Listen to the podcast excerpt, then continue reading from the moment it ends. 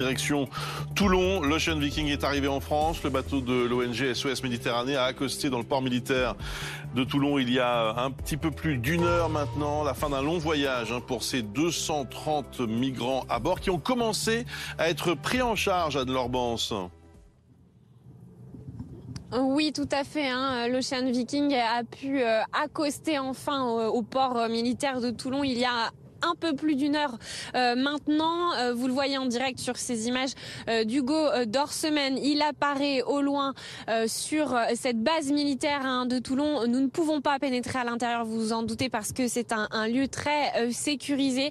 Mais ces 230 migrants, ces femmes, ces enfants et ces hommes ont enfin pu accoster dans le port de Toulon. Ils sont dans une zone de mise en attente et vont être pris en charge par les pompiers, 10 et euh, le SAMU parce que euh, bon nombre d'entre eux sont euh, dans un état de santé détérioré. Ils ont passé plus de 20 jours au large, 20 jours d'errance. Une fois qu'ils vont être pris en charge médicalement, un examen de leur identité et de leur situation va être mis en place, notamment par la DGSI, des contrôles nécessaires.